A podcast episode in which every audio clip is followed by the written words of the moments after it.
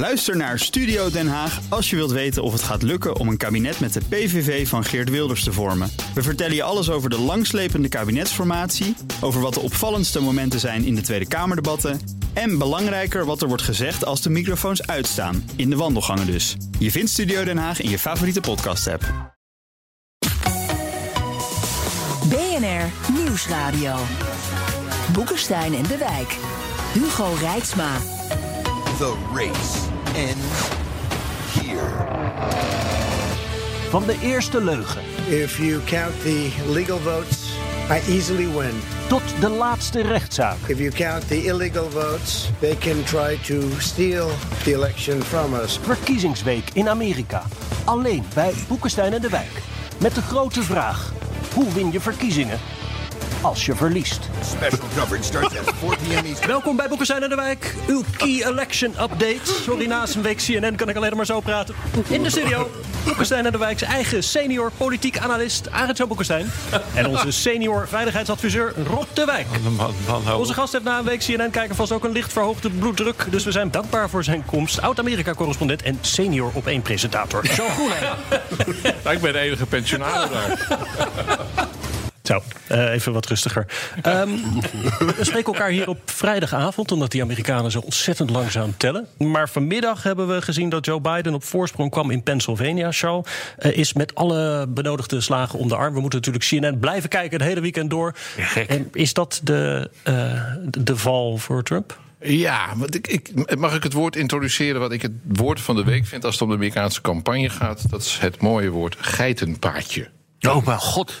Ja, Dat is toch Oh, een Rutte-term? ja het moest gebeuren. Ik er- volgens mij. Ja, Daar houdt Rutte ook van. het geitenpaadje. En, en dat is er dus niet meer. Maar ik, ik heb ook zo'n voorstelling dat je, die, dat je Trump net zo'n paadje op ziet schokken en goed Ja, top dat is bij een ravijn. Nou ja, goed. Het, en het is er waarschijnlijk dus niet meer. Het enige wat hij nog kan doen is inderdaad als een bezetene eh, processen gaan voeren, naar allerlei rechter, rechters toe gaan. Maar iedereen die daar een beetje verstand van heeft, zegt ja, het eerste wat je daarbij nodig hebt is gewoon fysiek bewijs van fraude. Nee, geen gedoe van dat mensen wel ergens niet in mochten of een, eh, YouTube-filmpje. Dat is absoluut niet voldoende. Je moet echt, als je fraude aan wilt tonen, Maar wat moet zou je dat nou echt zijn. Charles? Wat is dit nou? Ik bedoel, het lijkt net alsof hij nog, eh, dat hij nog in, ja, in de stand van de zakenman zit. Die blijft procederen tot het einde, totdat hij zijn zaken tegenstander onder de vloer eh, heeft geveegd. In, in sporttermen nou? running out the clock. Als, hij, als het hem lukt met allerlei procedures en verdachtmakingen... en die hoeven niet feitelijk onderbouwd te zijn... dat is nooit een bezwaar geweest voor Donald... iets niet feitelijk onderbouwd hebben. Als hij ruzie kan creëren in een paar cruciale staten... Nou, waar we ze steeds noemen Wisconsin, Pennsylvania eh, en Michigan... dat zijn alle drie staten met een democratische gouverneur... en een meerderheid republikeins in het staatsparlement. Als hij daar ruzie kan creëren over de uitslag... En die Republikeinen hebben daar belang bij. Dan kun je uiteindelijk in een situatie terechtkomen dat het naar eh, het Huis van Afgevaardigden gaat. En wat daar gebeurt, is dan komt er een stemming tussen de staatsdelegaties. Ja. En er wordt simpel gekeken, als een staat meer Republikeinen heeft dan Democraten, gaat er die stem naar de Republikeinen. En omgekeerd is ook. Ja, maar dan zou je toch eerst gaan hertellen? Ja, nee, maar, maar daar, kun je, daar kun je ruzie over blijven maken. En zeggen het bewijs is niet genoeg, dan kan. Nou, ik denk dat het nog veel ernstiger is. Ik denk dat iemand gewoon A, niet geschikt is voor de politiek op deze manier. Nou, daar komen we een beetje laat achter. Maar, Dat is wel eerder opgevallen. En, en, en B, nee, wat ik zeg, hij zit nog steeds in de modus van, eh, van een zakenman. Want die hebben ook de neiging om gewoon door te blijven procederen. totdat hij, eh, ja, totdat hij zijn eh, tegenstander onder het tapijt heeft geschoffeld. Michael dus een hele andere manier van. eh, het is echt een hele andere manier van, van kijken en, en handelen. Ja, maar hij is, hij is die zakenman gebleven. Michael Cohen, een ex-advocaat... die daar geweldig spijt van heeft... er ook voor in de gevangenis terechtgekomen. die vroeg eens op een goed moment... tijdens die verhoren in het congres... want hij vertelde van ja, wat er dan vaak gebeurde... als er een conflict was zakelijk... dan was ik degene die de dreigbrieven naar eh, klanten schreef. Ja, exact. Ja, je bent aannemer, je hebt een, je hebt een ton van eh, Trump te goed... En, en, was bijna klaar. En dan zei hij, wat is het ook een klote werk geleverd... ik betaal 25.000 als je niet bevalt... dan krijg je Ja. een peloton advocaat over me. Toen vroegen ze aan Michael Cohen dat die brieven schreef jij, ja. En, en deed je dat vaak? Ja, dat deed ik wel vaak. Hoe, hoe vaak in al die jaren? Vijf, 50 keer? Nee, nee, meer. 100? Nee, nee 200? Nee, eh, 500 keer? Wow, ja, just about Maar right. dit is precies wat ik bedoel. En dat is hij dus gewoon in het Witte Huis blijven doen. Ja, maar hij doet het nu zelf. En dat, hij heeft daar dus kennelijk geen handlangers voor, maar dat doet hij nu via Twitter. Dat is precies wat ik bedoel. Ja. Dat is wat een zakenman doet op dat niveau. Ik, ik, ik ken zakenmannen die iets zuiverder Ja, nee, maar goed, Ja, ik bedoel, dit, die- dit type ma- zakenman wat eh, in mijn optiek redelijk dicht bij de maffia zit. Dit zijn bijna maffiapraktijken. Ook Ja. het, het, het eisen van totale loyaliteit van je medewerkers, dat is gewoon is maffia. Maar waar ik nog veel banger voor ben, jongens, is dit van... eh, kijk, uiteindelijk, ik denk gewoon dat Biden gaat winnen. Ik denk uiteindelijk ook dat eh, eh, de Donald zijn koffers zal pakken. Maar dan gaat hij dus naar Mar-a-Lago toe. Dan twittert hij gewoon, hij heeft een miljoenen-account.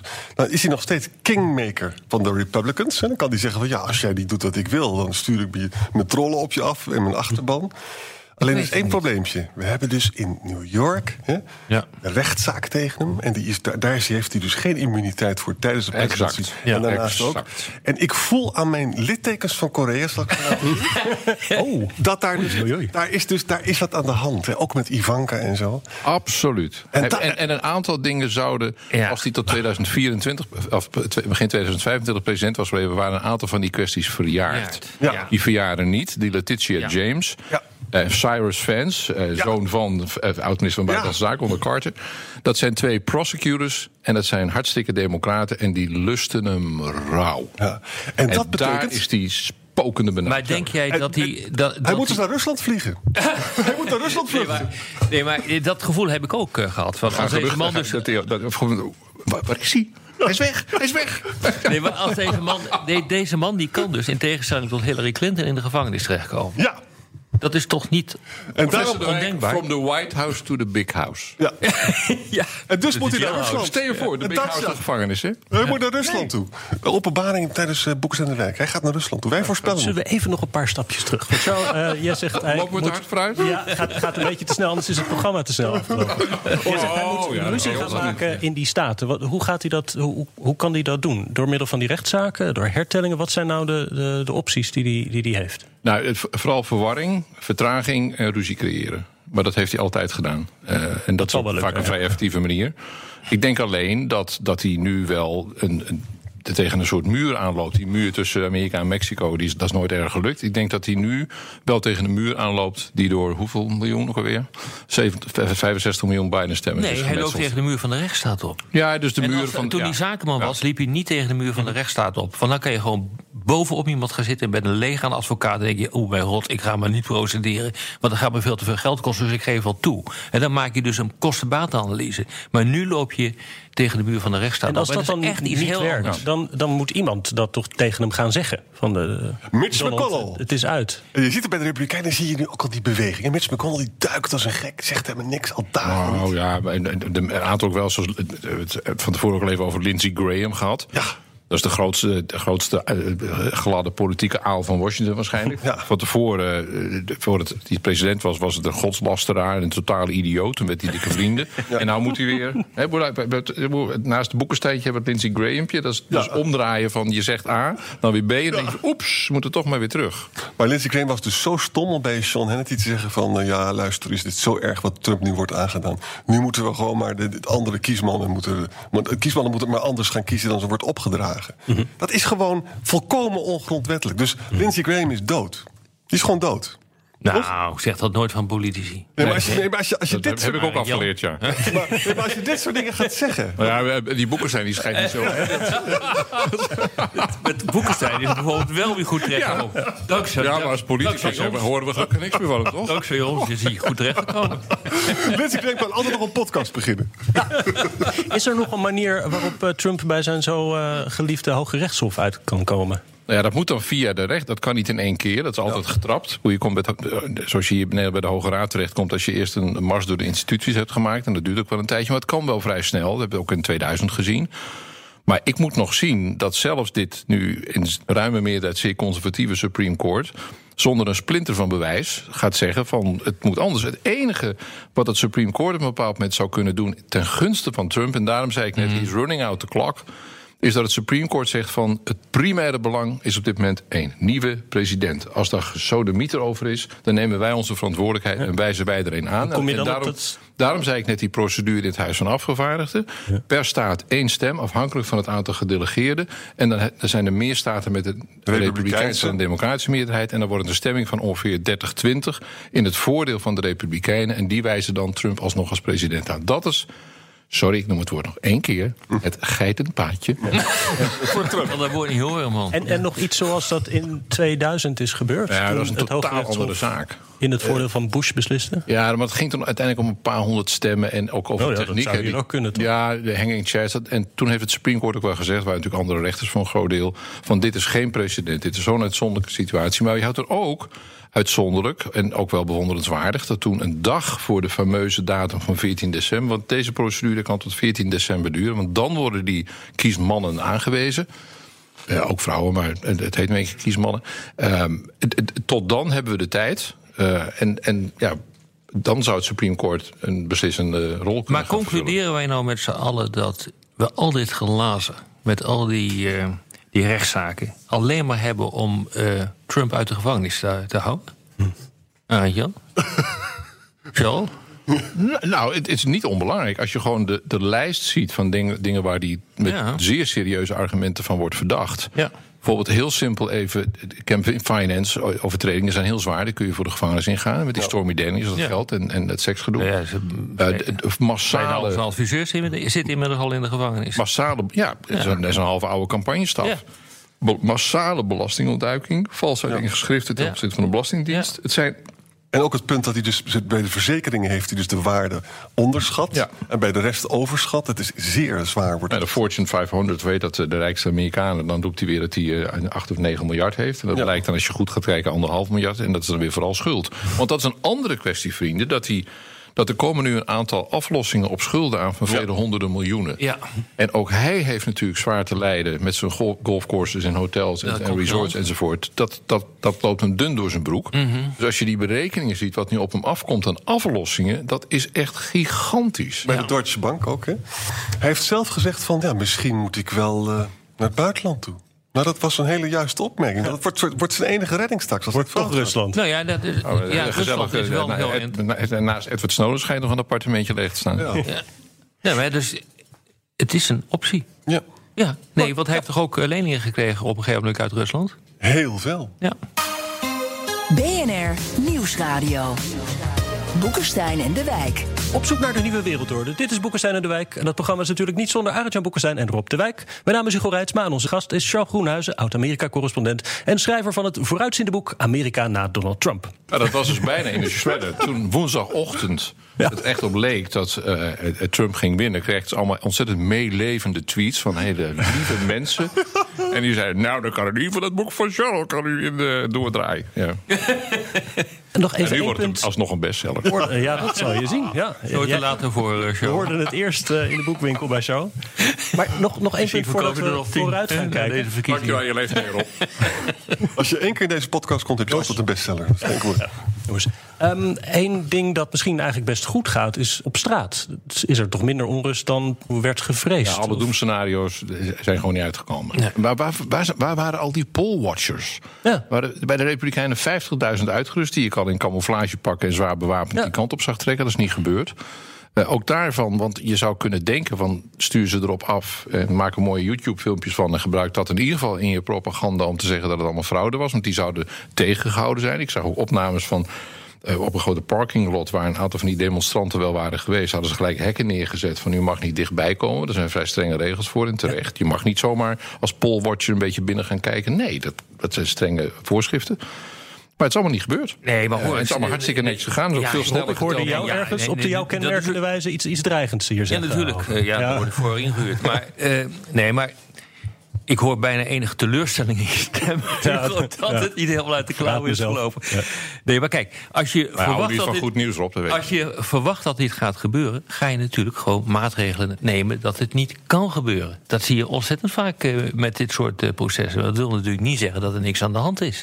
Er wordt eh, gedemonstreerd, er zijn bewapende milities... die kunnen een keer tegenover elkaar eh, komen te staan... En we, hebben eh, nu, of we komen nu in een situatie terecht waarin Trump de boel tegen elkaar op zit te jutten, om wat voor reden dan ook. Ja, weet je, die vlam die kan gewoon in de pan slaan. En daar wordt natuurlijk gewoon rekening mee gehouden. En het kan als, alsnog. Stel je nou voor dat Ja. dus Pennsylvania wint. Biden houdt een toespraak.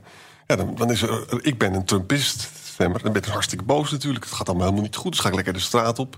Ik heb toevallig ook mijn AK-47 bij me. Nou ja, en in die zin heeft dat nu toch een doel... Hè, om voortdurend te zeggen dat die eh, verkiezingen gestolen zijn... dat er gefraudeerd wordt. Want dat betekent namelijk dat eh, een aantal van die hardline-republikeinen... zich zo geschoffeerd eh, voelen, zo miskend eh, Ja. voelen... dat God weet wat eh, ze willen gaan doen. ja, maar tegelijkertijd ben ik toch wel heel benieuwd wat het effect is van het feit dat dit populistische leger zijn opperbevel hebben kwijt is.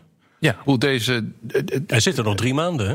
Ja, nou, hij is- was natuurlijk koning, keizer, admiraal van die populistische beweging. Ik heb ook vaak van tevoren gezegd, ik weet niet of je het met me eens bent, dat deze verkiezingen waren ook een soort internationaal referendum. Ja, Volgens mij is professor De Wijk het Absoluut. eens. Een soort internationaal referendum over populisme. Ja. En eh, Thierry Baudet, Geert Wilders, Bolsonaro, die, al, al, die, al die krakkers hebben ontzettend in spanning zitten kijken. Lukt het Trump om weg te komen met het gedrag wat we de afgelopen jaren gezien hebben? Met liegen nee. en bedriegen. Het antwoord is dus nee. En die betekenis, ik heb er heel erg zo naar zitten kijken, maar ook wel Vind ik ook. als belangstellend eh, wereldburger, zou ik maar zeggen, los van de journalist- journalistieke functie. En dat is echt een geweldige De opluchting. wereld wordt een beetje beschaafder. Ja, maar er, staat, maar er staat iets tegenover. Iets wat eigenlijk nog veel erger is. Moet je je voorstellen, je bent Xi of je bent Poetin. En dan zie je dus dat de, de, de, de sterkste democratie van de wereld, Amerika... die is dus eigenlijk geen democratie meer. Hè. Dus dat heeft Trump gewoon kapot gemaakt. Waarom zouden die zich ooit niet nog of- aan- wat aantrekken van kritiek van Ja, maar ik weet niet of dat zo is. Ik bedoel, wat er nu gebeurt, ook al zijn het met hele kleine marges, juist als het gebeurt met hele kleine marges en Biden wint het, dan heeft het democratische proces wel zijn loop gehad. Dat is waar, dat is dus waar. het is wel degelijk nog steeds een democratie. Dat Trump geprobeerd heeft om die zogenaamde deep state te slopen. Daar is hij gewoon niet in geslaagd. Het enige waar hij in is geslaagd is onvoldoende hoge ambtenaren benoemen. Waardoor eigenlijk het hele ambtelijke apparaat in de soep aan het lopen is op een, eh, op een bepaald aantal. Maar, eh, maar. Biden krijgt een republikeinse meerderheid in, in de Senaat tegenover zich. Hij krijgt dus eh, Trump die doortwittert. Ja, hij kan helemaal niks doen. En, en, en, Ja, maar de, Trump is vanaf nu, uh, sorry, maar die zal wel blijven twitteren. Maar dan is hij een van de 6 of 10 miljoen Twitter. What, what the fuck? Ja, nou en. Het is inderdaad een ambteloos burger. Dag. maar Ja. Nee, ik weet niet of hij in de gevangenis mag twitteren eigenlijk. Weet jij dat? Ik denk het niet. Ik denk het niet. Misschien tijdens bezoekuren. kijk, maar- kijk, Melania is dan al lang weggelopen. Ja. Ja. Want ik, ik weet niet hoe jullie het hebben, maar ik heb een aantal vrouwen in mijn omgeving. En ik heb een tomeloze eh bewondering voor vrouwelijke ambitie. En de vrouwelijke, eh, de vrouwelijke intuïtie in mijn omgeving zegt. Die Melania. Die is hem gepiept, zo maar Ja, dat denk ik dus ook, Die is binnen de kortste keren. Is er, ik had gedacht, 19 januari, de dag van de inauguratie. Groot interview bij Oprah. Om het allemaal te vertellen en dan weg. No love lost. hè.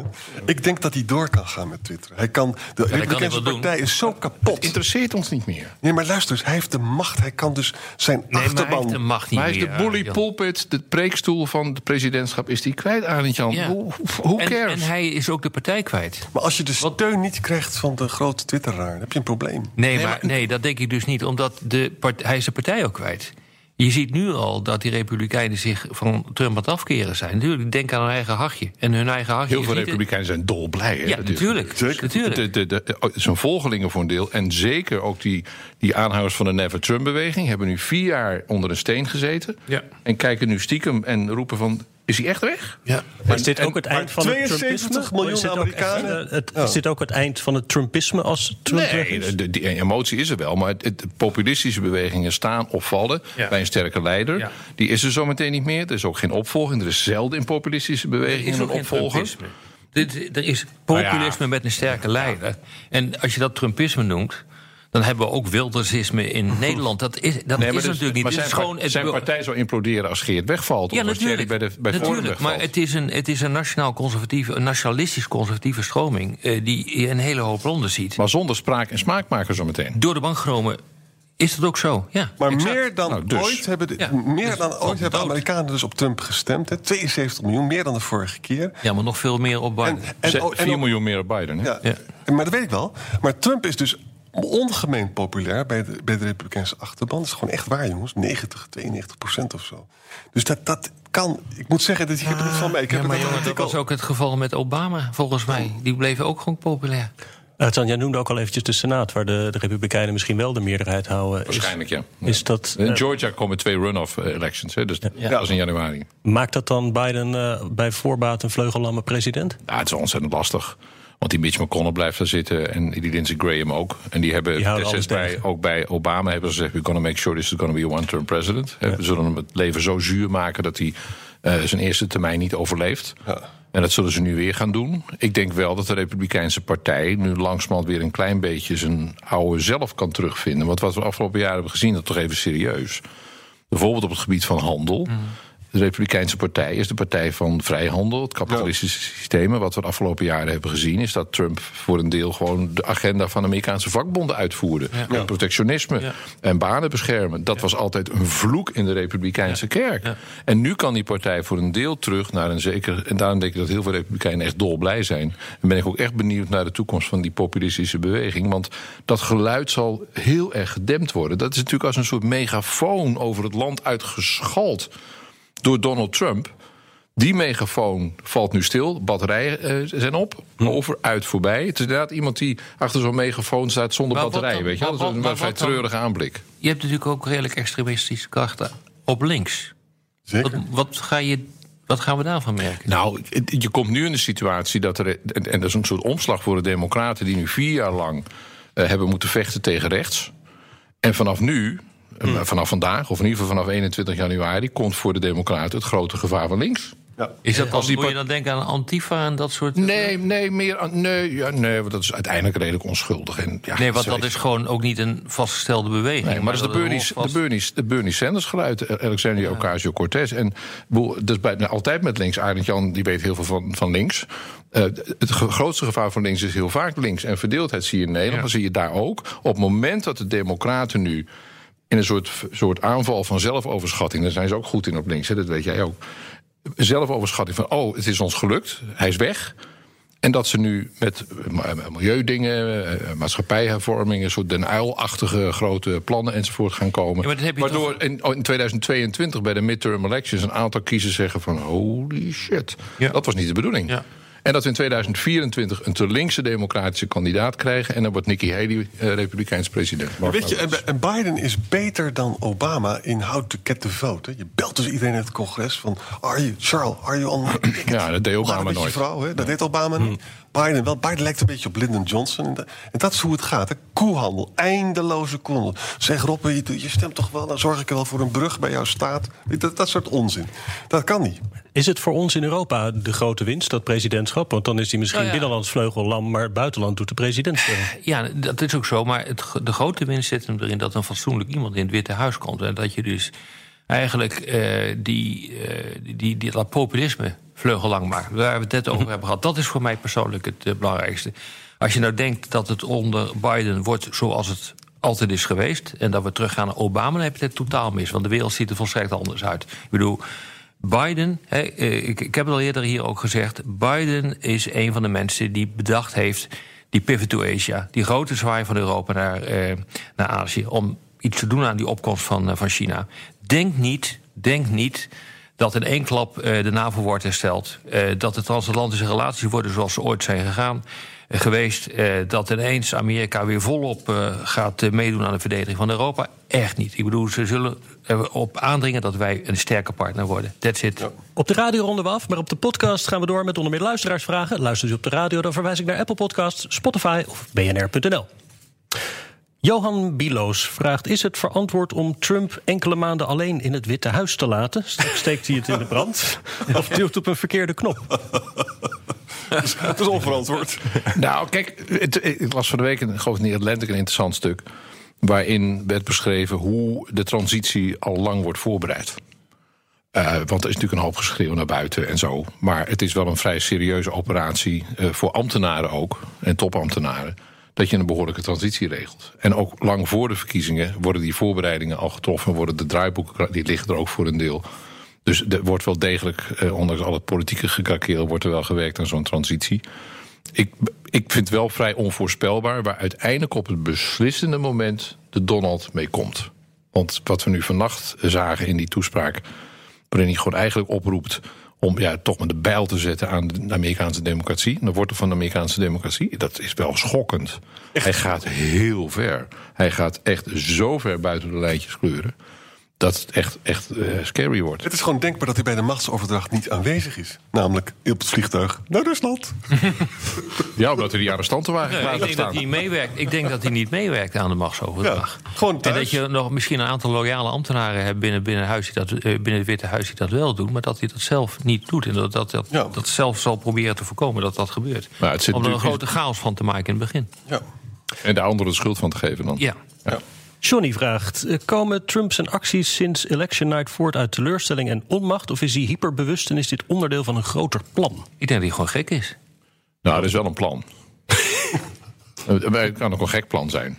Kijk, het plan, toen, toen hij een aantal weken geleden zijn eigen Republikeinse kiezers oproep: ga alsjeblieft niet per post stemmen. Toen heb ik niet de slimheid gehad om scenario te doorzien. En het scenario is heel simpel. Je zegt tegen je eigen kiezers: ga niet per post stemmen. Vervolgens weet je dat bij de telling eerst op, de, op verkiezingsdag uitgebrachte stemmen worden geteld. En vervolgens pas de poststemmen. Dat, daarvan weet je dan dus, dat zijn voornamelijk democratische stemmen. Dan weet je dus dat je het verwijt kunt maken dat het gemanipuleerd is omdat er te veel democraten bij zitten. En dan weet je dat het scenario van vertragen en running out the clock enzovoort. Dat is gewoon van tevoren bedacht. En als jullie het met me oneens zijn, maar dat is wel tamelijk geniaal. Of het werkt, is wat anders. Maar is het is wel een interessant scenario. Er is Ik system denk, in dat die je daar, anarchy. ik denk dat je daar gelijk in hebt. Maar wat ik bedoel met gek is dat je iemand, precies wat je net zei, hij kleurt buiten de lijntjes. Dit is iemand die gewoon de normale democratische processen niet meer wenst eh, te volgen. En eh, ja, ik bedoel, als je al weg wordt gedraaid als president op televisie tijdens een speech, dan heb je wel echt een probleem hoor. Dan heb je het wel echt gortig Trouwens, gemaakt. ontzettend goed dat dat gebeurt. Ik ook, dat vond ik ook. En ook Twitter trouwens. Ja, En Facebook. ja, dat vond ik ook. Ja. Dus Big Tech, ik heb er altijd veel kritiek op, maar dit doen ze wel goed. Ja, kijk, de, het nu een moment. De meeste republikeinen zijn law-abiding American Ja. citizens. Dat zijn mensen die zijn hartstikke voor dat je gewoon aan de wet houdt. Dat ze volgens ons zitten rotzooi op allerlei terreinen. Oké, niet allemaal, maar een aantal. Maar dat zijn mensen die op een goed moment wel zeggen... we houden ons hier gewoon even aan de wet. Ja. Ja. En dat na het nu een moment, met name met doet de uitslag van de verkiezingen nu in, in onze achterzak... dat een aantal zeggen van, enough. Genoeg. Dat heb je afgelopen nacht. Zag je dat ook al van een aantal mensen? Ja. En ik ben heel benieuwd naar de prominenten. Ja. En naar de Lindsey Graham's en Mitch McConnell. En, en ook een aantal andere senatoren en congresleden. Die door hun eigen achterban nu wel gevraagd worden. En in hun eigen district en staat. Van senator of congressman, congresswoman. Wat gaat u doen? Wat Mhm. vindt u hiervan? Is dit normaal? En er is niemand tot nu toe die ik heb gehoord die zegt van dit is normaal. En en Chris Christie was heel uitgesproken. Ja, ja. Wat ik trouwens een fascinerende man vind, want die kan ontzettend goed debatteren. Ja, ja, kan hij ook. Ja. Die zou, ja, goed, hij is om een aantal redenen heeft hij het niet gered. Hij heeft wel een hele voorzichtige poging gedaan. Maar ja, Hij kan wel wat. ja New Jersey, ja. Jaap Verhoeven vraagt: Wat is er waar van het gerucht dat het Department of Homeland Security alle stembiljetten heeft gewatermerkt en daarmee kan worden vastgesteld of er gefraudeerd is met bijgedrukte stembiljetten? Moet waar zijn. Dat kan niet anders. ik, ik googelde dit even en ik kwam al wat QAnon-achtige. Ja, dat uh, zou je ook dus daar- daar wordt ja, over dat de stembiljetten gewaarmerkt zijn of gewatermerkt. Of ik, ik hoop bij God dat dat inderdaad gebeurd is. Dat je Oh, ik inderdaad zag ergens dat het in een deel van de staten in geval, ik weet het niet precies. Ja, kijk, alles, alles is in Amerika eh, verschilt per staat. Waar, ik, over- waar ik over praat, alles verschilt per staat. En je mag toch hopen dat de stembiljetten zodanig gedrukt zijn... dat ze niet zomaar door, de, door het kopieerapparaat kunnen. Dat denk ik wel. Zou, zou je goed nieuws vinden als dat eh, waar is? Maarten van Wely vraagt: Heeft de Trump Organization financieel niet het meest te verliezen met een chaotische machtsoverdracht? Trump heeft aanzienlijke belangen in de beurs en commercieel onroerend goed. Daarnaast maakt hij zijn club ongeliefd. Zijn golfclub, denk ik dan. Nou, wat in ieder geval leuk was dat in de nacht, dus dat het allemaal misging, ging- kwam er, dus een sms'je uit van jongens, jullie moeten even bij eh, lappen hè, voor al die rechtszaken. Oh ja? Zo? Ja, Ja, Biden heeft natuurlijk, dat is wel opmerkelijk... Biden heeft veel meer geld ja binnengehaald. enorm veel meer. Veel meer. Ja, echt, het is echt een absoluut record. Ik, echt, echt een paar miljard in totaal in, de, in alle campagnes, ook voor het. Huis en, en Senaat. En dat zijn echt onvoorstelbare bedragen. Als je dat gewoon per kiezer uitrekent, dan kun je gewoon beter iedereen ongeveer een half modaal jaarsalaris uitbetalen. 600 Zeg. advocaten heeft dit tegenaan. Ja, nee, het is echt bedoel, onvoorstelbaar. Het heeft ook niks meer met... Hoeveel eh, euro per uur? Dollar per uur? Ja, 500 4, 5, minimaal. 600? Ja. Een beetje wat wij hier verdienen, toch? Mike Groenewegen, is het mogelijk dat als Trump verliest hij er de brui aan geeft en de laatste weken van het presidentschap aan Pence overlaat? Kan dat?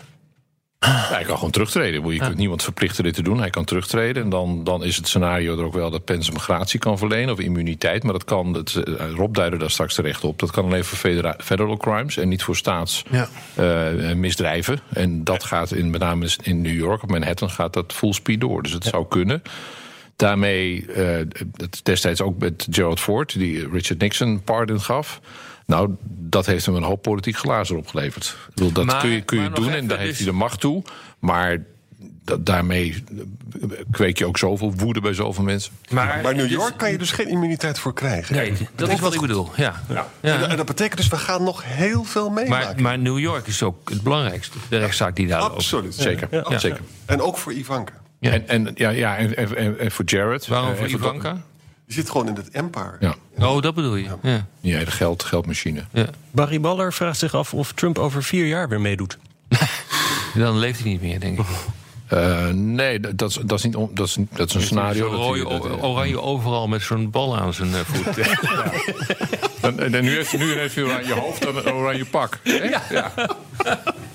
Nou, formeel kan het. Je kunt twee termijnen doen en dat hoeft niet eh, achter elkaar te zijn. Dus hij mag zich gewoon weer kandidaat stellen. En de- dan kan het scenario weer zich ontrollen wat we ook in 2016 hebben gezien. Dat zo'n partij daar gewoon eigenlijk geen zak tegen kan doen. Die partij wilde Trump helemaal niet. Kijk naar de geschiedenis van de conventie toen. Echt een hele grote groep. Maar hoe oud is hij dan? 78. Achter, nou, dat moet kunnen. Joe Biden zal zeggen van dan begin je nog maar net. Ja. Kokolo Ergosum heeft een vraag voor Charles. Eh, jij stelt in je boek dat Ik Amerikanen steeds vaker Europese Dat opvattingen... staat er niet. Hij zegt niet dat hij het gelezen Hij heeft. het, hij heeft het duidelijk gelezen. Eh, dat, je, dat Amerikanen steeds vaker Europese opvattingen hebben over allerlei zaken. Hoe blijkt dat uit deze verkiezingsuitslag?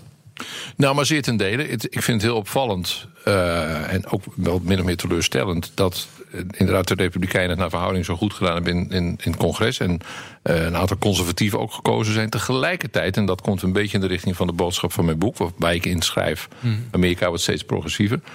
Een beetje in de schaduw van al dit eh, eh, politieke geweld zijn er een aantal referenda en initiatieven geweest. Bijvoorbeeld eh, sowieso legalisering van marihuana en zo. Maar goed, dat is een ontwikkeling die wel doorgaat. Maar bijvoorbeeld ook in een aantal staten, en dat is toch wel charmant aan de Amerikaanse democratie, om te stemmen over de vraag of ex-gevangenen hun stemrecht terugkrijgen. En op een aantal plekken is dat nu opnieuw goedgekeurd. Dat was in Florida ook al eh, eerder gebeurd. Dus er zijn ook, en op klimaatgebied, dus je zou eens moeten zoeken op refer- referendum initiative. Er zijn heel veel van die dingen geweest. Ik vind eigenlijk wel opvallend dat Amerikanen, als je het wat simpel zegt. Eh, nu dat Trumpisme voor een deel gevolgd hebben. En, en de emotie daaromheen. Maar als je ze specifiek naar onderwerpen vraagt. Ben je voor een klimaatbeleid?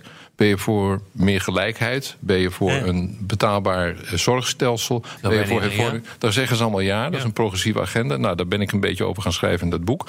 Maar vervolgens, als het over die morele. Kijk, de ellende is met al die onderwerpen.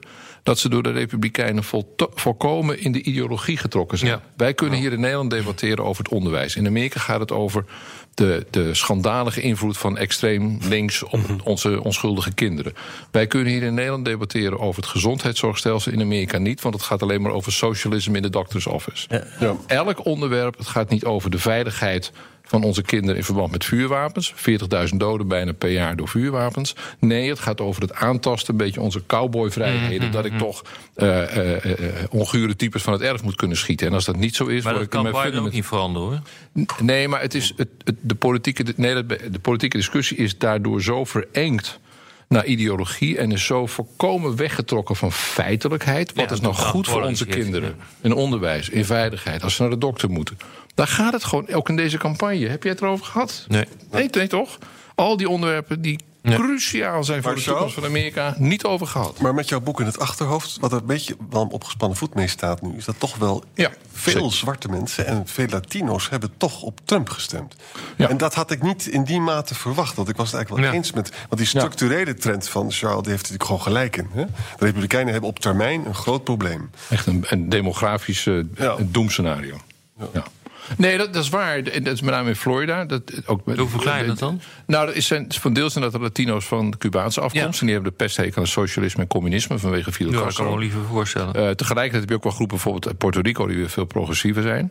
Eh, we moeten nog wel veel van die cijfers krijgen, maar ik vond het inderdaad opvallend. Maar ik vond ook opvallend dat bijvoorbeeld eh, de white eh, non-college voters, het zijn blanken met een lage opleiding en een laag loon, ik zeg maar even weer de Archie Bunker coalitie, daar zijn er nogal wat die overgelopen zijn van Trump Ja. naar Biden. Eh, ouderen, misschien ook vanwege het falende coronabeleid. Nou, jongeren sowieso massaal weg bij de Republikeinen.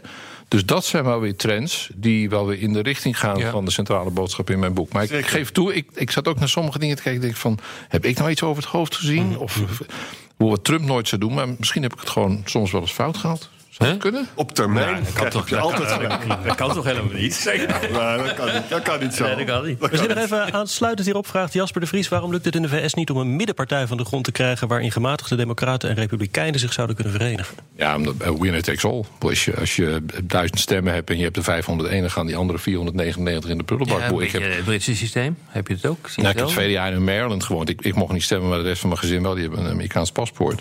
En ja, je kunt eigenlijk in Maryland wel thuis blijven... want dat, dat gaat bijna altijd democratisch. Net als in Californië of New York. Of, Het kiessysteem dicteert dat je twee partijen hebt. Dat is, Ja. eh, Ja, districtenstelsel Je komt, je komt nooit met een derde partij boven die, Ja. boven die 50 procent. Tot slot nog even een opmerking van...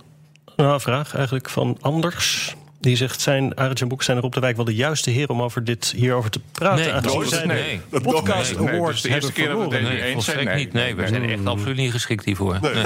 Ik ben eigenlijk, wel gezellig. het was ontzettend gezellig. ik weet eigenlijk alleen wat van drogisterijwereld af. Dit was weer Boekenstein en de Wijk. Namens Arend Jan Boekenstein en Rob de Wijk zeg ik dank voor het luisteren. Speciale dank aan Jean Groenhuizen. Met en tot volgende week.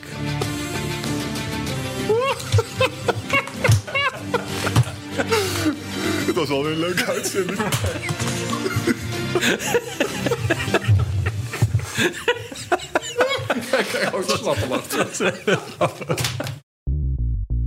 Bij BNR ben je altijd als eerste op de hoogte van het laatste nieuws. Luister dagelijks live via internet. Bas van Werven. En heel langzaam komt de zon op rond dit tijdstip. Je krijgt inzicht in de dag die komt op BNR, het Binnenhof in Nederland en de rest van de wereld. De Ochtendspits. Voor de beste start van je werkdag. Blijf scherp en mis niets.